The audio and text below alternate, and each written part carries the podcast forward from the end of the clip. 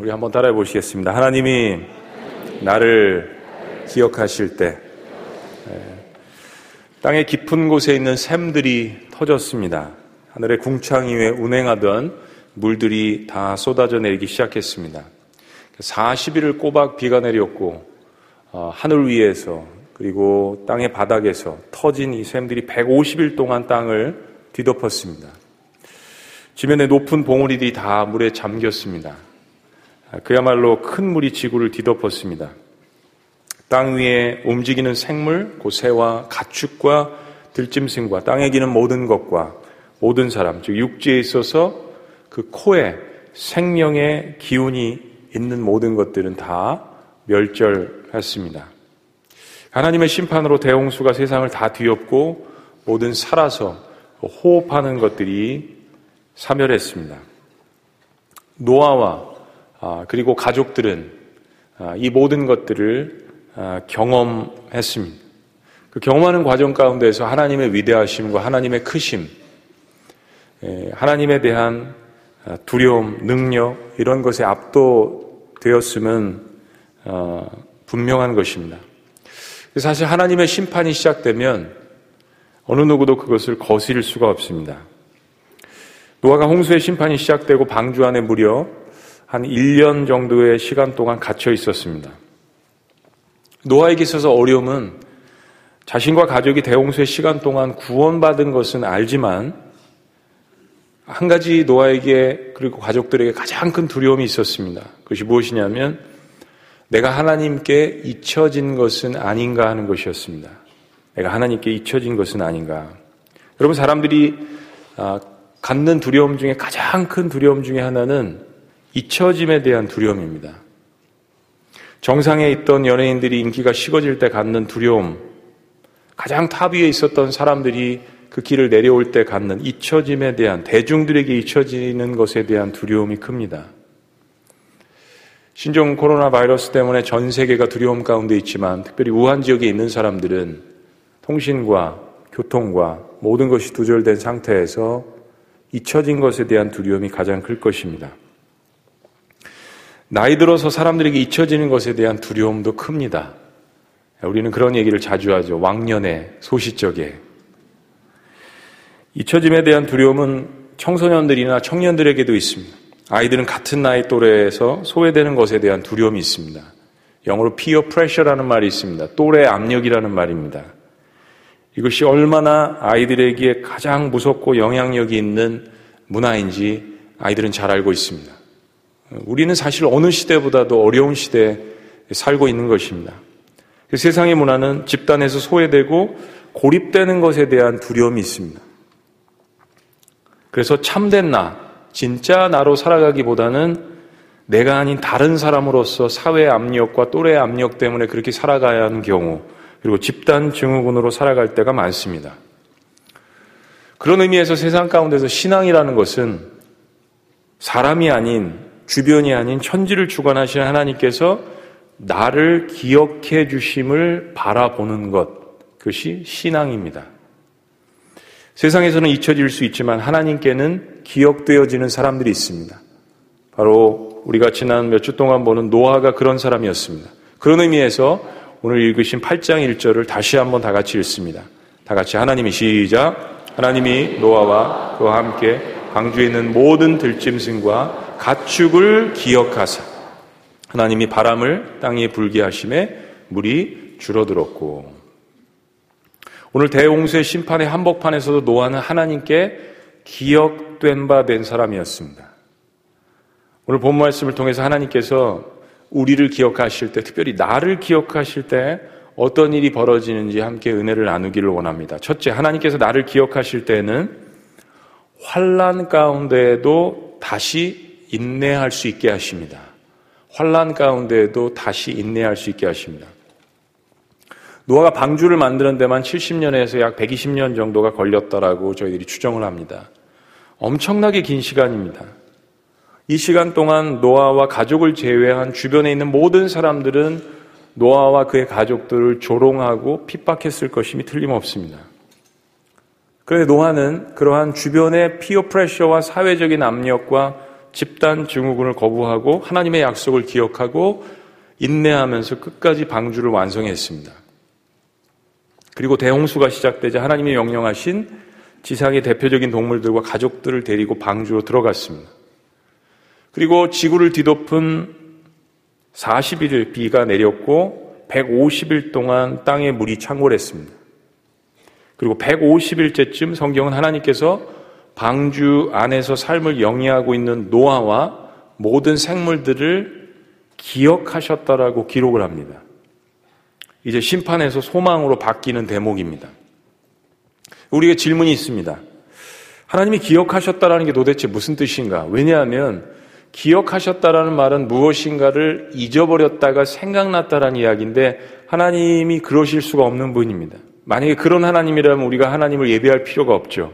깜빡깜빡하시고 인간사의 관계가 너무 복잡하고 요청하는 것이 많기 때문에 때로 어떤 일을 잊어버리시는 하나님이라면 우리는 그 하나님을 사실은 믿을 필요가 없는 거죠. 실수하는 하나님을 우리가 믿을 필요가 뭐가 있겠습니까? 전능하시다라는 것은 무엇에나 다 능하시다라는 이야기입니다. 도대체 여기서 이야기하는 기억하시다라는 뜻이 무엇입니까? 이 본문에 쓰여진 히브리어는 자카르라는 단어입니다. 한번 따라해 보시죠. 자카르. 기억하다, 회생하다, 깊이 마음에 품다, 상세히 말하다란 그런 뜻을 갖고 있습니다. 즉 하나님은 노아와 그의 방주를 늘 마음에 깊이 품고 상세히 생각하고 계셨다라는 것입니다. 그리고 하나님께서 심판의 한복판에서 노아를 기억하셨다가 상세히 마음에 품고 기억하셨다가 이제 하나님의 정하신 때가 되었다라는 이야기입니다. 시간에 관련된 이야기입니다.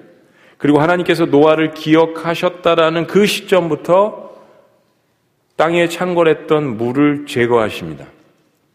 1절 말씀 후반부에 보니까 하나님께서 땅에 바람을 불게 하셔서 물이 줄어들게 하셨다라고 설명합니다. 근데 굉장히 흥미로운 것은 여기에 바람에 쓰여진 단어가 원어로 히브리어로 르하라는 단어인데 이 단어는 문자 그대로 바람을 뜻할 수도 있지만은 사실 성경에서 많은 경우에 하나님의 성령을 뜻할 수 있습니다.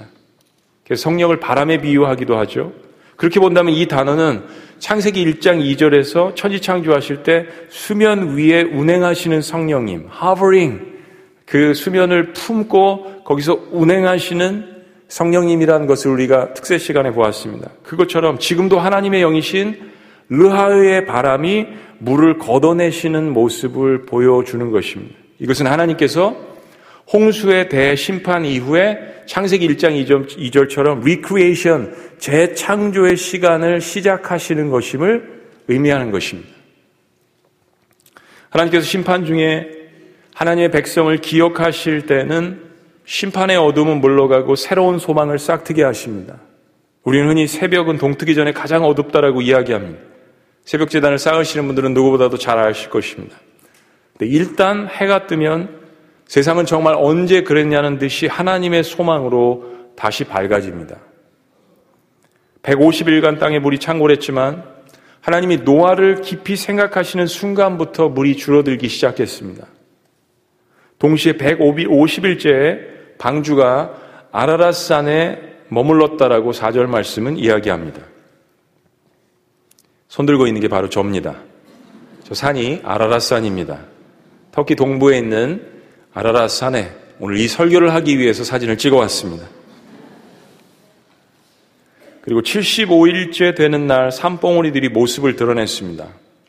그 후 40일이 지나고 노아는 방주의 창을 비로소 열었습니다. 그리고 창을 열고 까마귀와 비둘기를 차례로 날려 보냈습니다. 땅이 드러났는가 말랐는가를 보기 위함이죠. 창문을 열기까지만 노아는 무려 265일을 기다려야만 했습니다.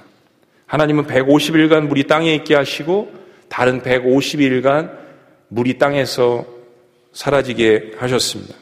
노아는 이 모든 과정을 인내하고 그리고 40일을 기다렸는데 10절은 이렇게 이야기합니다.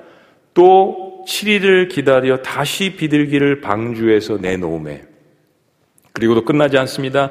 12절은 또 이렇게 이야기합니다. 또 7일을 기다려 비둘기를 내놓음에 다시는 그에게로 돌아오지 아니하였더니 마침내 비둘기가 돌아오지 않았다라는 것은 어딘가 안착했다라는 이야기입니다. 땅이 드러났다라는 이야기입니다. 여러분 노아의 입장에서 이 말씀을 읽으면 생각해 보셔야 합니다. 노아가 얼마나 방주 밖으로 나가고 싶었을까요? 우리는 고난 가운데 있을 때, 환난 가운데 있을 때 정말 그 용광로에서 빨리 속히 나가기를 원합니다. 노아도 그러고 싶지 않았을까요? 1년이라는 기간 동안에 방주에 갇혀 있는 것이 얼마나 지겹습니까? 생각해 보면 100년 걸려서 방주를 짓는 것보다 방주에 갇혀서 1년 동안 있는 것이 훨씬 더 어려울 수 있습니다. 150일이 지나도 또 다른 150일이 지나도 또 40일이 지나도 또 7일이 지나고 또 7일이 지나고 노아는 방주를 짓느라고 인내한 100년처럼 1년을 대홍수 가운데 끊임없이 인내합니다. 단 한 번도 노아가 불평을 했다라든가 하나님의 약속과 명령을 의심했다라는 말이 성경에 없습니다. 하나님의 시간이 다가오기 전까지 절대로 밖으로 나오지 않습니다. 왜 하나님이 노아를 택하셨는지 알 수 있는 대목입니다. 사실 우리가 생각해 보면 많은 순간 인내하지 못해서 일을 그르칩니다. 지혜가 아닙니다. 지식이 없어서가 아닙니다. 능력이 없어서가 아닙니다. 학벌이 아닙니다. 가진 게 없어서가 아닙니다. 집안 배경이 문제가 아닙니다. 인내하지 못해서 인간사를 그르고 하나님의 일을 그르치는 일들이 얼마나 많습니까? 근데 성경은 인내에 관해서 분명하게 이야기합니다. 하나의로 마태복음 10장 22절은 이렇게 이야기합니다. 다 같이 읽어보실까요? 시작. 또 너희가 내 이름을 인하여 모든 사람에게 미움을 받을 것이나 끝까지 견디는 자는 구원을 얻으리라. 그는 한순간에 하나님께서 우리 의롭다라고 선포해 주시는 것이지만 두렵고 떨림으로 구원을 받은 것을 예수님을 닮아가는 성화의 과정을 거치는 것입니다. 그래서 끝까지 견디는 자는 인내하는 자는 구원을 얻으리라 증명하리란 말씀입니다. 히브리서 10장 36절도 이렇게 이야기합니다. 다 같이 읽어보실까요? 시작. 너희에게 인내가 필요함은 너희가 하나님의 뜻을 행한 후에 약속을 받기 위함이라. 무슨 이야기입니까? 하나님의 약속이 실행되는 것을 보기까지 인내가 필요하다라는 이야기입니다. 오늘 사과나무를 심었는데 내일 사과 열매를 기대하는 어리석은 자가 있습니까? 자연사도 그런데 인간사도 마찬가지 아닙니까? 하물며 영적인 일, 하나님의 일에 있어서야 더할 나위 없죠. 홍수가 끝날 때를 기다리는 노아, 물이 땅에서 마를 때를 기다리는 노아, 방주 밖으로 나갈 때를 기다리는 노아. 노아의 삶은 기다림, 인내 그 자체였습니다. 대홍수 전 노아는 방주를 지은 인내로 하나님께 의로움을 인정받았다면 대홍수 이후에도 노아는 인내함으로 방주 안에서 하나님의 명령을 기다렸습니다. 지혜도 아니고 지식도 아니고 능력도 아니고 그 인내 하나로 하나님 앞에 의로움을 인정받았던 사람입니다. 그런데 어떻게 이것이 가능했을까요?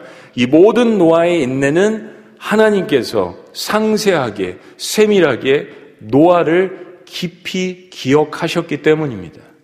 누군가는 나를 잊지 않고 기억해 준다는 이야기가 환란 가운데에서 계속해서 나를 인내할 수 있게 만드는 것입니다. 하나님이 약속하신 끝을 알았기 때문입니다. 하나님께서 나를 기억하신다면 나는 환란 가운데서도 계속 인내할 수 있게 되는 것임을 믿으시기를 주의 이름으로 축복합니다. 두 번째 하나님께서 나를 기억하실 때 무슨 일이 일어납니까? 다시 일어서게 하십니다. 다시 일어서게 하십니다. 사실 노아의 방주가 홍수로부터 구원을 주었지만 노아의 방주는 일시적인 역할을 했던 것입니다. 사실 노아가 필요한 방주는 나무로 만든 방주가 아니었습니다. 황금도 아니었습니다. 군사력도 아니었습니다. 정치력도 아니었습니다. 노아가 필요한 방주는 바로 하나님 그분이셨습니다. 여러분 환란 가운데 어떤 방주를 붙드십니까?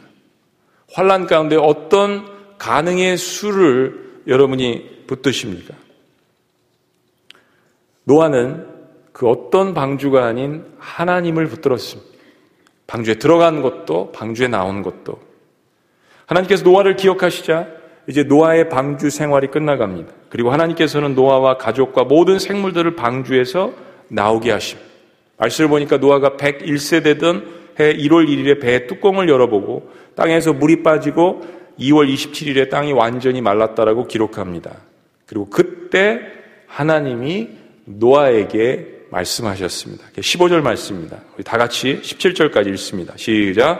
하나님이 노아에게 말씀하여 이르시되 너는 내 아내와 내 아들들과 내 며느리들과 함께 방주에서 나오고 너와 함께한 모든 혈육 있는 생물 곧 새와 가축과 땅에 기는 모든 것을 다 이끌어내라. 이것들이 땅에서 생육하고 땅에서 번성하리라 하심에 그렇습니다. 이 말씀 가운데 굉장히 또 흥미로운 것이 있습니다. 하나님께서 방주에서 나가기에 하신다 할 때 쓰여진 원어 나가다라는 이 말이 뭐냐면 야차라는 말입니다. 한번 따라해 보시죠. 야차. 쉽게 이해할 수 있는 야차 나가다. 그런데 놀랍게도 나가다라는 단어 야차는 창세기 1장 24절에서 25절에서 하나님께서 동물을 창조하실 때와 똑같이 사용된 단어입니다. 어떻게 노아와 동물들을 배에서 나가게 하실 때라는 야차라는 단어가 창세기 1장 24절 25절에 동물을 창조하실 때 단어가 단어와 같을 수가 있습니까? 엄청난 의미가 있는 거죠. 하나님께서 여러분의 보호를 위해서 때로 답답한 방주에 여러분을 일시적으로 넣으실 수 있습니다. 근데 하나님은 깊이 나를 생각하시다가 하나님이 정하신 때로 나로 하여금 다시 방주에서 나오게 하십니다. 방주에서 다시 일어나게 하신다라는 것입니다. 그것은 천지 창조의 시간처럼 나를 다시 re-creation 새 창조하신다는 뜻입니다. 방주를 지을 때 그 모든 고난과 대홍수 심판 후에 1년의 시간은 분명히 어려운 시간들입니다. 방주에 들어가 있는 시간을 겪는 모든 사람들은 다 어려워합니다. 그러나 분명한 것은 기나긴 대홍수가 반드시 지나가고 하나님은 반드시 나를 다시 나오게 하시고 일어서게 하실 것입니다. 왜냐하면 광야의 시간은 정해져 있기 때문입니다. 성경에서 환란당한 자라면 당연히 욥입니다. 그런 자녀들이 모두 죽고 재산이 다 날아가고 그 많던 재산을 잃고 자신의 몸에도 심한 악창이 나서 기왓장으로 몸을 긁었다라고 성경은 기록합니다. 하루아침에 당대 의인이고 부자였던 욥이 모든 것을 잃어버렸습니다. 근데 그는 용광로와 같은 시험 때에서 이런 놀라운 고백을 합니다. 나의 가는 길을 오직 그가 아시나니 용광로 속에서 앞이 보이지 않습니다. 타들어갑니다. 소망이 보이지 않습니다. 절망뿐입니다. 한치 앞을 내다볼 수 없는 그러한 용광로입니다. 그럴 때 어떤 것도 고백할 수 없는데 단 한 가지 우리가 고백할 수 있는 것이 있습니다. 그러기 때문에 내가 가는 길을 나는 모르지만 오직 그가 아시나니. 그리고 활활 타오르는 그 용광로 속에서 모든 불순물들을 제거하신 후에 나를 단련하신 후에는 내가 정금같이 나오리라. 내 삶의 불순물이 제거되어진 후에는 한결 가볍게 방주에서 나올 수 있습니다. 한결 가볍게 인생 가운데 일어날 수 있습니다. 하나님의 태초의 새 창조의 시간이 나에게 돌아올 수 있는 가장 놀라운 기회가 주어진 것입니다. 하나님이 주시는 고난도 때로 있지만 여러분이 수많은 인생의 것들을 짊어지지 않아도 되는 것들을 여러분이 스스로 짊어졌기 때문에 고난의 한복판에 계시지 않습니까? 그 불필요한 모든 여러분이 짊어지신 인생의 불순물들을 제거하는 것이 용광로의 고난이 아닙니까? 모든 과거를 씻어주시고 나의 눈에서 눈물을 닦아주시고 나를 정금같이 새롭게 하시는 시간, 일어나게 하시는 야차의 시간, 다시 나오게 하시는 야차의 시간, 다시 시작하게 하시는 그 야차의 시간이 여러분 삶 가운데 임하시기를 주의 이름으로 축복합니다. 노아는 하나님의 기억하신 바 되어 다시 일어났습니다. 하나님께서 여러분을 기억하시면 어떠한 대홍수의 심판 가운데서도 다시 일어나게 하실 것임을 믿으시기를 주의 이름으로 축복합니다. 마지막 세 번째, 하나님께서 나를 기억하실 때 어떤 일이 일어납니까? 마지막 세 번째는 다시 예배 자리로 나가게 하십니다. 우리가 오늘 말씀 가운데 우리의 측면에서 가장 잊지 말아야 하는 대목이 있습니다. 노아가 방주에서 나오자마자 가장 먼저 한 일입니다. 이제까지 한 모든 일들을 살펴보시면 하나님이 명령하셔서 노아가 그 명령대로 다 준행했습니다. 근데 한 가지 하나님이 하라고 시키시지도 않았는데 노아가 능동적으로 한 일이 있습니다. 그것은 바로 하나님 앞에 감사의 예배를 드린 것입니다. 우리 10절 말씀 다 같이 있습니다. 20절. 노아가 시작. 노아가 여호와께 제단을 쌓고 모든 정결한 짐승과 모든 정결한 새 중에서 재물을 취하여 번제로 제단에 드렸더니 그렇습니다. 여러분 이것은 대홍수의 심판의 원인을 짐작케 하는 너무나도 중요한 대목입니다. 노아 시대의 사람들은 우리가 말씀 본 것처럼 하나님 앞에 영광을 돌리지 않았습니다. 죄의 가장 근본은 하나님의 영광을 인간이 가로채는 일입니다. 서로가 박수치고 격려하고 위로할 수는 있습니다. 그러나 궁극적인 영광, 그것은 하나님께 마땅히 돌려드려야 합니다. 바로 하나님과 같이 되고자 하는 에덴의 교만이 인류의 피 속에 몸 속에 노아호 홍수가 지나간 뒤에도 살아있지 않습니까? 때문에 예배 한 가지의 정의는 마땅히 영광 받으셔야 할 영광을 하나님 앞에 되돌려 드리는 것입니다. 노아는 너무나도 놀랍게도 하나님께서 심판 중에도 자신을 기억하심을 감사했습니다. 노아는 마치 이 순간을 기다린 사람 같았습니다. 똑같은 홍수의 심판이 똑같은 장소에서 똑같은 방법으로 똑같은 시간에 일어났는데 누구는 그것을 보고 불평하며 견디는 자가 있고 누구는 감사할 그 순간을 기다리며 인내하는 사람이 있습니다. 똑같은 일인데 it's totally different game. 완전히 다른 게임입니다. 삶에 대한 고난을 대하는 자세가 다른 것입니다. 노아는 마치 이 시간을 기다렸다는 듯이 하나님 앞에 나아갔습니다. 노아는 방주에서 나와 어떤 다른 일을 먼저 하지 않았습니다. 그는 가장 먼저 재단을 쌓고 짐승을 잡아서 제물을 드렸습니다. 홍수 이후에 최초의 감사의 예배였습니다. 아벨이 생각납니다. 아벨의 피가 우리를 부른다. 하나님의 새로운 창조에 대한 감사였습니다. 그리고 성경은 하나님께서 노아가 드린 그 제사의 향기를 받으셨다라고 기록합니다. 그럼 무엇인가 가슴이 뭉클한 장면이 아닙니까? 환란과 고난과 대홍수의 심판의 역사 속에서도 하나님과 인간이 교감하는 장면입니다. 여러분 사실 우리는 하나님의 심판에 대한 것을 제대로 알아야만 신앙생활을 온전히 할 수 있습니다. 죄의 결과들로 당연히 내가 마땅히 심판받아야 될 인간이라는 것을 알아야 십자가가 보일 거 아닙니까? 구원이 필요할 거 아닙니까? 창조주가 필요할 것 아닙니까? 그런데도 놀랍게 그것을 피해갈 수 있는 그 기회를 하나님의 아들을 통하여서 나에게 주셨다는 것을 깨달을 때만 감사함의 깊이와 넓이가 커질 수 있는 것입니다. 예배는 아무나 할 수 있지만 아무나 할 수 있는 것이 사실은 아닙니다. 은혜도 마찬가지입니다. 마땅한 심판으로부터 얼마만큼 내 죄의 형량이 감량받은 것인지를 안다면 그 은혜는 한량 없는 은혜로 다가오는 것입니다. 노래한다고 기도한다고 예배 행위가 있다고 다 예배하는 것이 아니지 않습니까? 육으로 우리가 어떻게 하나님을 예배할 수 있겠습니까? 죽을 수밖에 없는 존재인 나 같은 인간을 하나님께서 구원해 주셨다라는 것을 알 때만 그 은혜로 하나님 앞에 예배 드릴 수 있는 것입니다. 인류의 심판을 경험한 노아는 바로 이 하나님의 은혜에 대한 감사를 하나님의 눈에서 발견한 것입니다. 노아 found favor in the eyes of the Lord. 노아는 하나님의 눈에서 하나님의 심장에서 이 은혜를 하나님의 눈물을 발견하였더라. 노아는 하나님께 은혜를 입었더라. 그래서 그는 방주에서 나오자마자 하나님 앞에 거룩한 예배를 드릴 수밖에 없었던 것입니다. 아니, 이 순간을 그토록 오랫동안 기다려왔던 것입니다. 그리고 21절에 보면 하나님께서 이 예배를 받으시고 마음에 몇 가지 결정한 것을 말씀하십니다. 그리고 22절에 보면 홍수의 대심판 가운데 멈추었던 지구의 일상을 다시 시작하게 하십니다.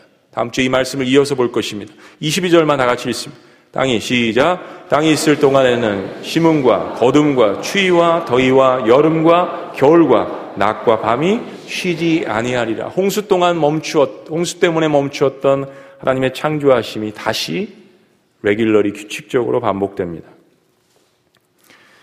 제가 목회했던 곳에서 가까운 시애틀 지역에서 살다가 하나님의 부르심으로 중국과 북한을 드나들면서 선교 사역을 하셨던 분이 계십니다. 한국인이면서 미국 시민권으로 선교 활동을 했던 케네스 배, 배준호 선교사님이십니다.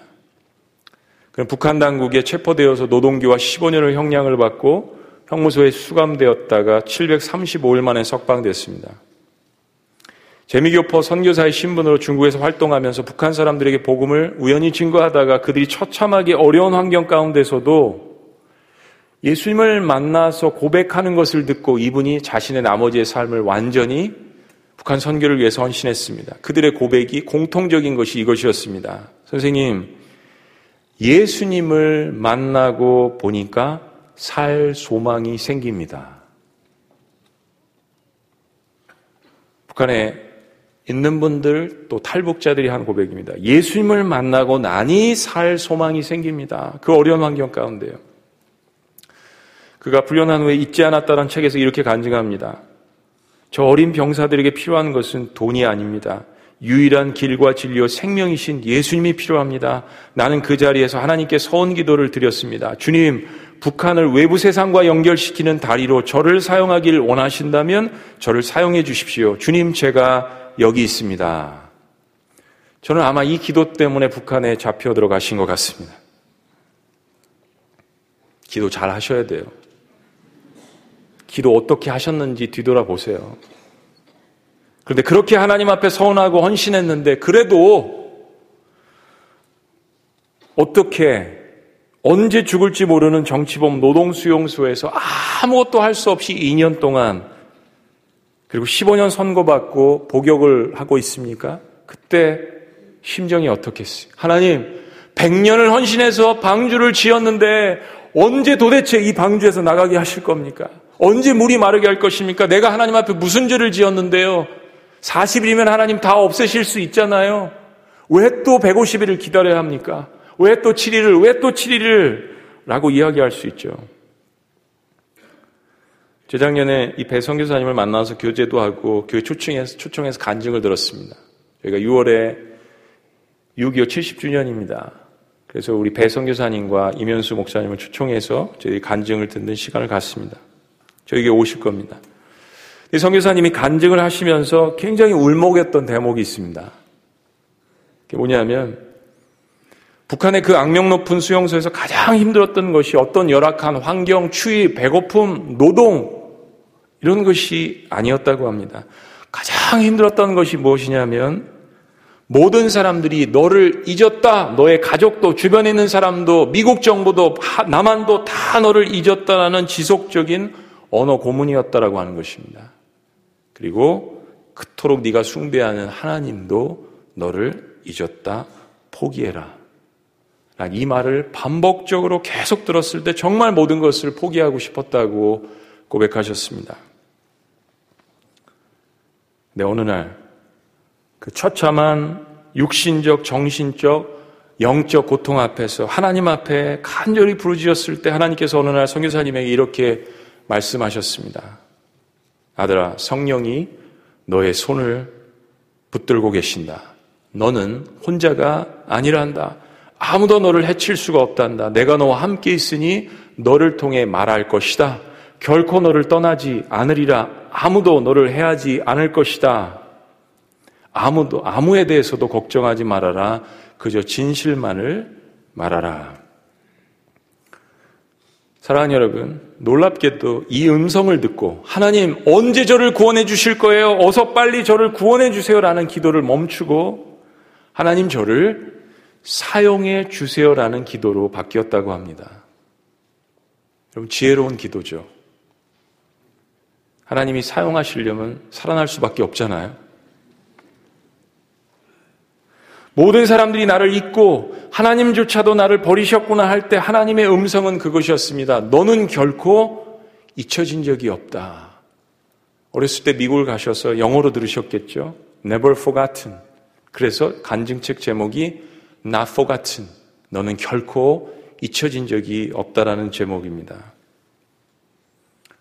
하나님은 전 세계에서 가장 악명 높은 북한의 정치범 노동교화 수용소의 한복판에서도 하나님의 자녀를 기억하십니다.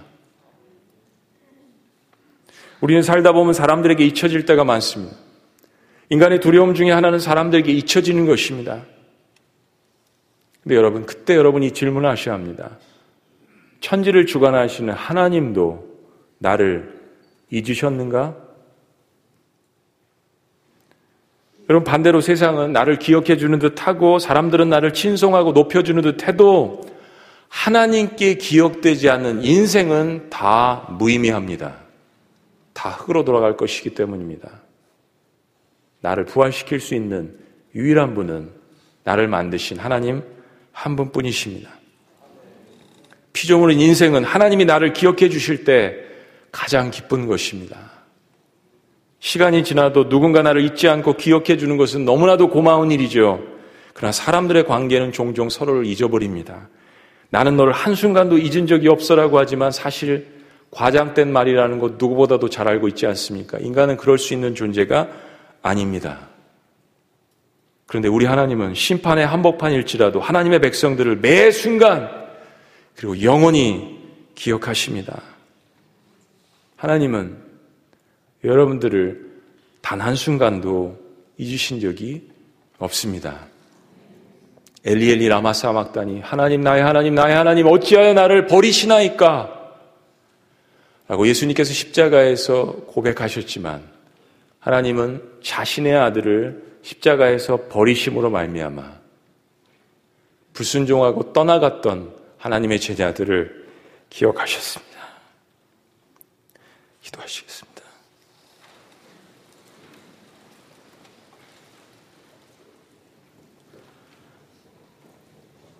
하나님이 때로 하나님의 뜻 가운데 침묵하실 때가 있을지 모르겠지만 하나님은 우리 한 번도 떠나신 적이 없습니다.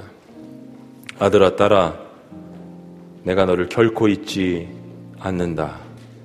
하나님이 여러분들을 기억하실 때 다시 환란 가운데 인내하며 소망을 가지시기를 주의 이름으로 축복합니다.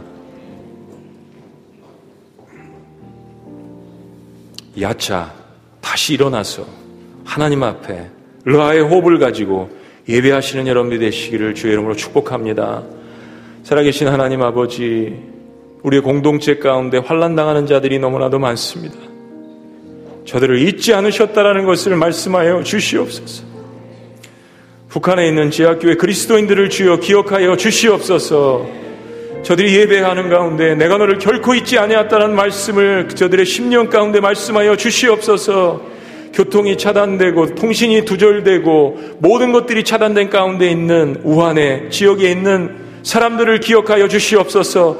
저들도 하나님의 백성이오니 그곳에 세워진 교회들과 성교사님들과 가정교회 그리스도인들을 주님께서 기억하여 주시옵소서.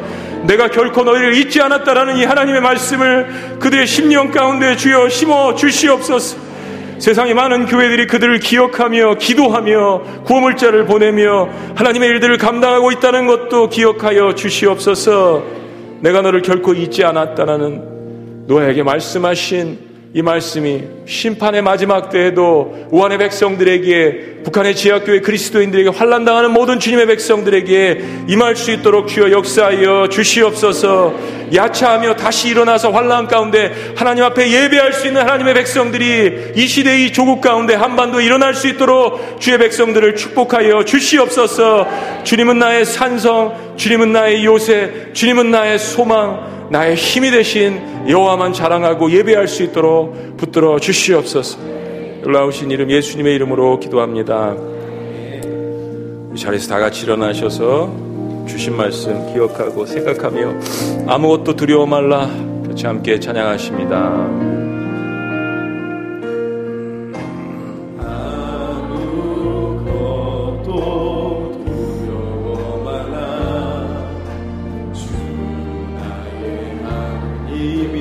지켜주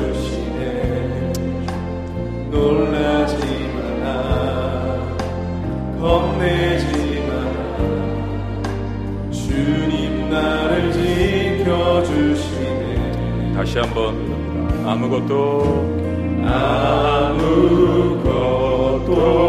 두려워마나 주 너의 하나님이 이미 지켜주시네. 놀라지 마라. 겁내지 마라. 주님 나를 지켜주시네. 내 맘이 힘에 겨워